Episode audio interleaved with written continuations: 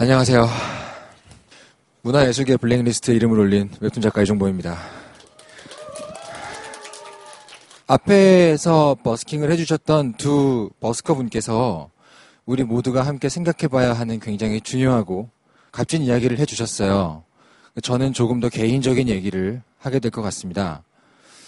전 만화가고요. 만화를 연재하기 전에는 사람들이 보통 어떤 얘기를 듣고 싶어 하는지에 대해서 많이 검색을 해보고 알아봅니다. 연말이 되니까 이제 보통 많이들 얘기하는 내용들이 다 비슷해요. 연말 술자리에 대한 얘기나 우울증이나 그리고 또 정말 많이 나오는 단어가 슬럼프라는 단어가 많이 나옵니다. 오늘 저는 그 슬럼프에 대한 얘기를 좀 해보지 않을까 싶어요. 한국에서는 슬럼프를 겪는다고 말하는 사람이 되게 많지만 저의 개인적인 생각은 우리나라에 사는 사람들은 슬럼프를 겪는다고 말하면 안 되고 슬럼프 속에서 계속 살아간다고 말하는 게 훨씬 더 적절하다는 생각을 많이 합니다. 그 이유는 제가 슬럼프의 의미를 두 가지로 나누고 있기 때문이에요. 되게 지쳐있고 에너지가 다 떨어져서 흔히 우리가 말하는 번아웃 상태에 있을 때 슬럼프라고 말하는 걸 가끔 듣습니다. 그럴 때 있죠. 고3 때 혹은 야근을 하다가 너무 지쳐서 쓰러질 것 같으면 슬럼프에 빠졌단 말을 할 때가 있어요. 제가 보기에 그것은 지친 거죠. 쉬면 된다고 생각해요. 물론 이렇게 말하면 쉴 수 없는 상태니까 그렇게 말하지라고 이렇게 반발하는 분들이 계세요. 당연히 뭐 하지만 제가 생각하는 그 두 번째 의미의 슬럼프에 대해서 이야기를 나누면 아 그래 나는 그냥 쉬면 되는 거구나라고 동의하시는 경우가 많습니다. 제가 생각하는 슬럼프의 진정한 의미는 내가 이것을 지금 왜 하고 있는지에 대한 이유를 잃어버렸을 때가 곧 슬럼프라는 기간이라고 생각해요. 왜 하고 있는지 이유를 잃어버렸을 때. 우리들은 보통 굉장히 많은 종류의 질문들을 던지고 사는데 누구나 반드시 하는 질문들은 대부분 무엇에 해당하는 질문인 것 같아요. 뭐 하고 먹고 살지? 뭐 재밌는 건 뭐 없나? 뭘 하고 놀까? 이런 얘기들. 그 중에 일부가 어떻게 할지에 대한 고민을 좀 더 하지요. 학원에 갈까? 학교에 가서 뭘 배워볼까? 하지만 이 대부분의 사람들은 너무나 자연스럽게 한 가지 질문을 당연한 듯이 넘어가 있더라고요. 그게 바로 내가 방금 말씀드렸던 이걸 내가 지금 왜 하고 있는가에 대한 질문입니다.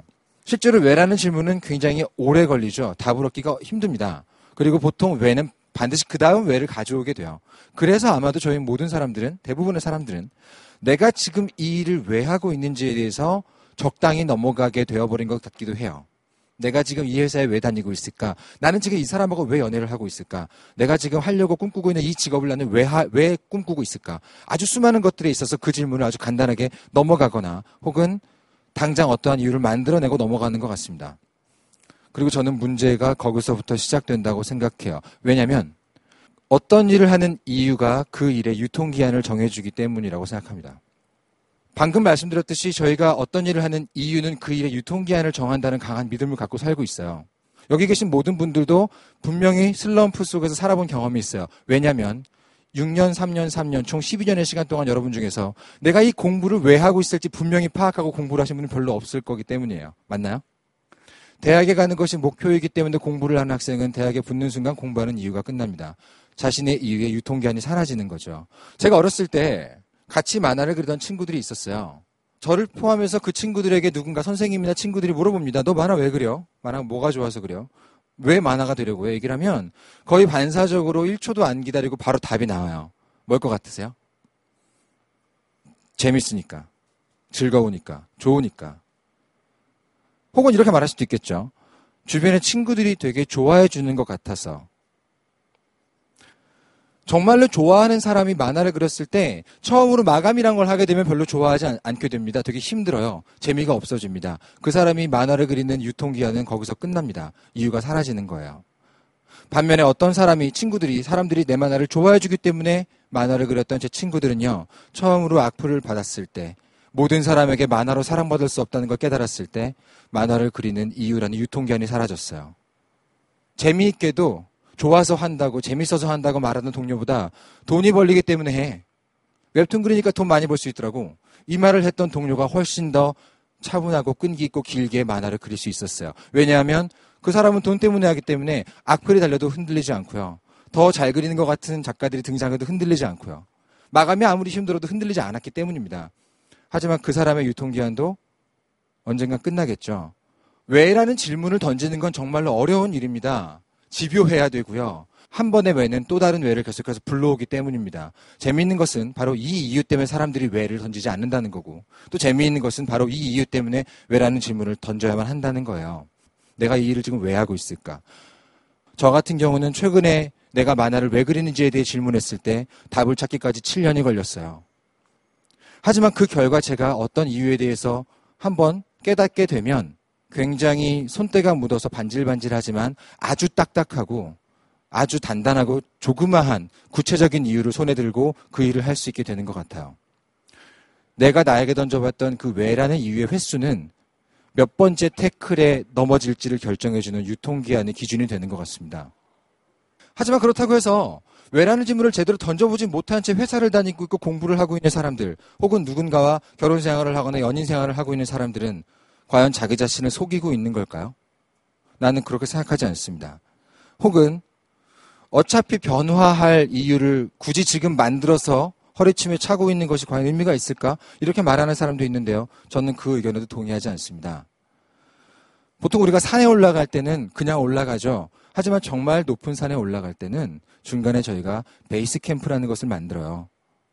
그곳에서 우리들은 계속해서 정상을 향해 올라갈 어떤 에너지를 모으고요. 준비를 하죠. 그런 사람한테 너 아직 산 꼭대기에 오르지도 않았는데 왜 베이스 캠프를 치고 그래? 라고 하지 않습니다.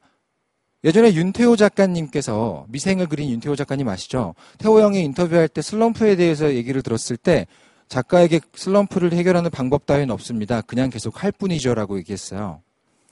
저는 그 말이 되게 많은 의미를 함축하고 있다고 느껴요. 내가 이걸 왜 하고 있는지를 발견하는데 가끔은 계속해서 그 일을 해보는 것이 제일 좋고 빠른 방법일 때도 있거든요. 내가 지금 어떤 일을 하는데 그 이유가 분명하지 않아서 혹은 생기니까 할 수 없이 일단 하고 있고 난 이유를 못 찾고 있다고 느끼는 분들이 만약에 죄책감을 느끼고 계시다면 저는 거기서부터 모든 걸 시작할 수 있다고 생각합니다. 그건 전혀 죄책감을 가질 일이 아니에요. 왜냐하면 우리 본능은 당장 답이 안 나오는 질문을 갖고 가는 걸 되게 무서워하기 때문이죠. 여러분이 왜라는 질문을 던지는 게 무섭다는 건 여러분들이 자기를 소중히 여기는 인간이기 때문에 갖는 본능입니다. 문제는 거기서 죄의식을 가질 게 아니고요. 더 이상 이 일을 할 수 없게 됐다. 이 일을 하기가 정말 힘들다는 슬럼프에 빠졌다는 느낌의 이유가 내가 갖고 있는 이유의 유통기한이 다 됐구나라는 걸 알고만 있다면 영원히 이 일을 하면서 고통받을 거라는 생각 대신에 다음번 이유를 찾을 때까지 한번 나아가 보자라는 마음으로 변할 수 있다고 생각해요. 저는 그래서 만약 지금 여기 계신 분들이 나는 지금 왜 도대체 집안일을 하고 있는 걸까? 나는 왜 애를 키우고 있는 걸까? 나는 지금 하는 공부, 지금 원하는 직업, 지금 다니는 회사에 계속하고 있는 이유가 뭘까라고 느낌이 오신다면 즉 슬럼프가 오신다면 저는 그게 굉장히 중요한 표시판이라는 생각을 하시면 좋을 것 같아요. 지금까지 여러분이 허리춤에 달고 여기까지 올 수 있었던 그 이유에 유통기한이 다 됐다는 표시인 거죠. 이제 여러분들은 여기에서 지금까지 가져왔던 이유를 재발견하거나 혹은 그 다음 단계의 이유를 고민하는 단계로 넘어가야 한다는 일종의 사인일지도 모른다는 생각이 들었습니다. 이런 종류의 생각을 하면서 자기 자신에게 힘이 되는 종류의 생각, 내가 과연 이 일을 왜 시작했고 그 이유가 지금도 유효할지, 지금도 나를 하게 만들고 있는지, 혹은 난 이제 다음 이유를 찾아야 될 때가 온 것인지, 그런 생각하는 시간을 한번 가져보셨으면 어떨까 하는 마음에 오늘은 저희 슬럼프에 대한 생각을 공유하러 나왔습니다. 감사합니다. 궁금하신 게 있을까요? 이렇게 물어보면 진짜 없죠? 나 이 질문을 정말 꼭 해야 된다. 손아람 작가님. 그래요, 아람이 형 자, 자, 질문해 주세요. 네. 아까 우리가 저 형 무서운 것 같아요, 좀. 대기실을 같이 썼지 않습니까? 네. 대기실에서 어, 이종범 작가가 준비를 하나도 안 해서 무슨 말을 해야 할지 모르겠다라고 네. 하면서 네.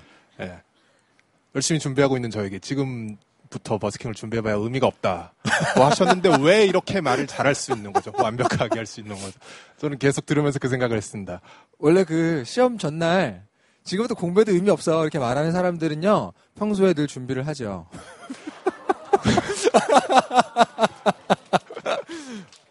저는 이게 평소에 늘 고민하던 문제를 가지고 와서 아마도 얘기를 할 수 있었던 것 같고요. 죄송합니다. 잘 했다는 이야기예요. 네, 감사합니다. 잘 들었습니다. 감사합니다. 제가 너무나 좋아하는 형이에요. 아까 그 7년 동안 답을 찾으셨다고 하셨잖아요. 예, 예, 예. 그때 어떤 베이스 캠프를 치셨는지 궁금합니다. 그 7년 동안 고민해서 제가 얻어낸 이유는요. 저는 기본적으로 인간이 별로 변하지 않는다고 생각해요.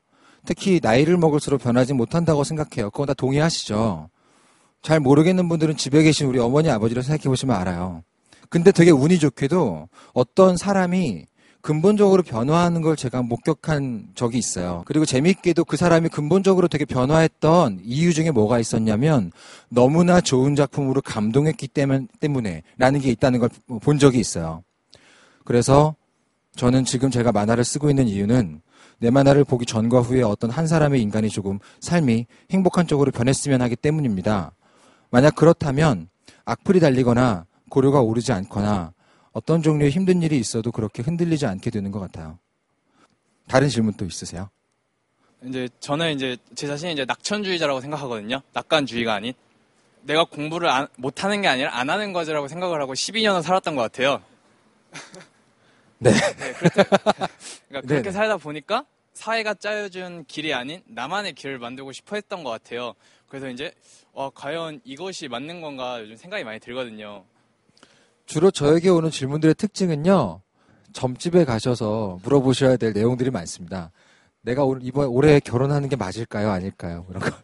저도 진짜 모르거든요. 제가요. 제가 지금 하고 있는 일에 대해서 잘 확신이 안 설 때 유일하게 택했던 방법은요.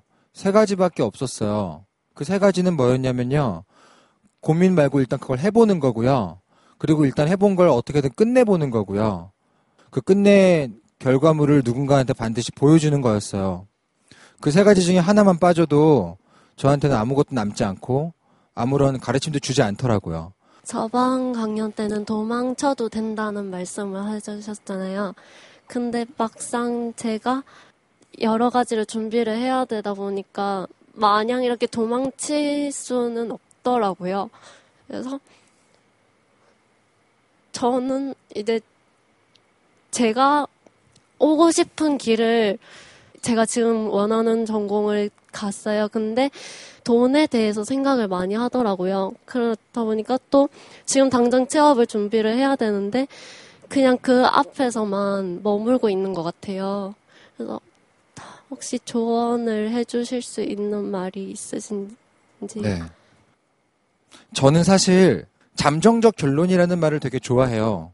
내가 지금 나를 속이기 위해서 당장 어떤 이유를 만든 것이 나중에 다시 변화할 거라는 것만 제가 알고 있다면 정말로 이게 내가 이 일을 하려는 이유야. 내 마음 깊은 곳에서부터 울리고 있는 진짜 이유야라는 확신이 들지 않아도 일단은 그 이유를 동력 삼아서 다음 모퉁이까지 갈 힘을 얻는 것 같아요. 어쩌면 지금 고민하고 계신 것이 제 생각에 정답은 아니겠지만 마지막 남은 단 하나의 정답을 찾아야만 한다라는 어떤 압박 때문이 아닐까 그런 생각을 하긴 해요. 앞으로 내가 이 일을 하게 될 이유를 새롭게 발견할지언정 현재 나를 속이기 위해서 어떤 임시 이유를 만든다고 해서 그 이유가 그렇게 의미 없는 걸까요?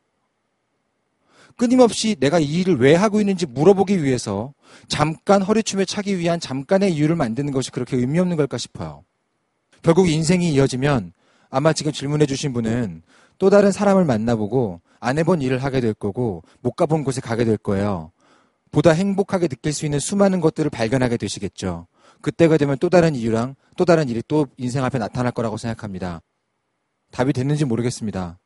네, 그러면 지금까지 제 얘기 들어주셔서 진심으로 감사드리고요. 모두들 연말 잘 보내시고요. 예, 감사합니다.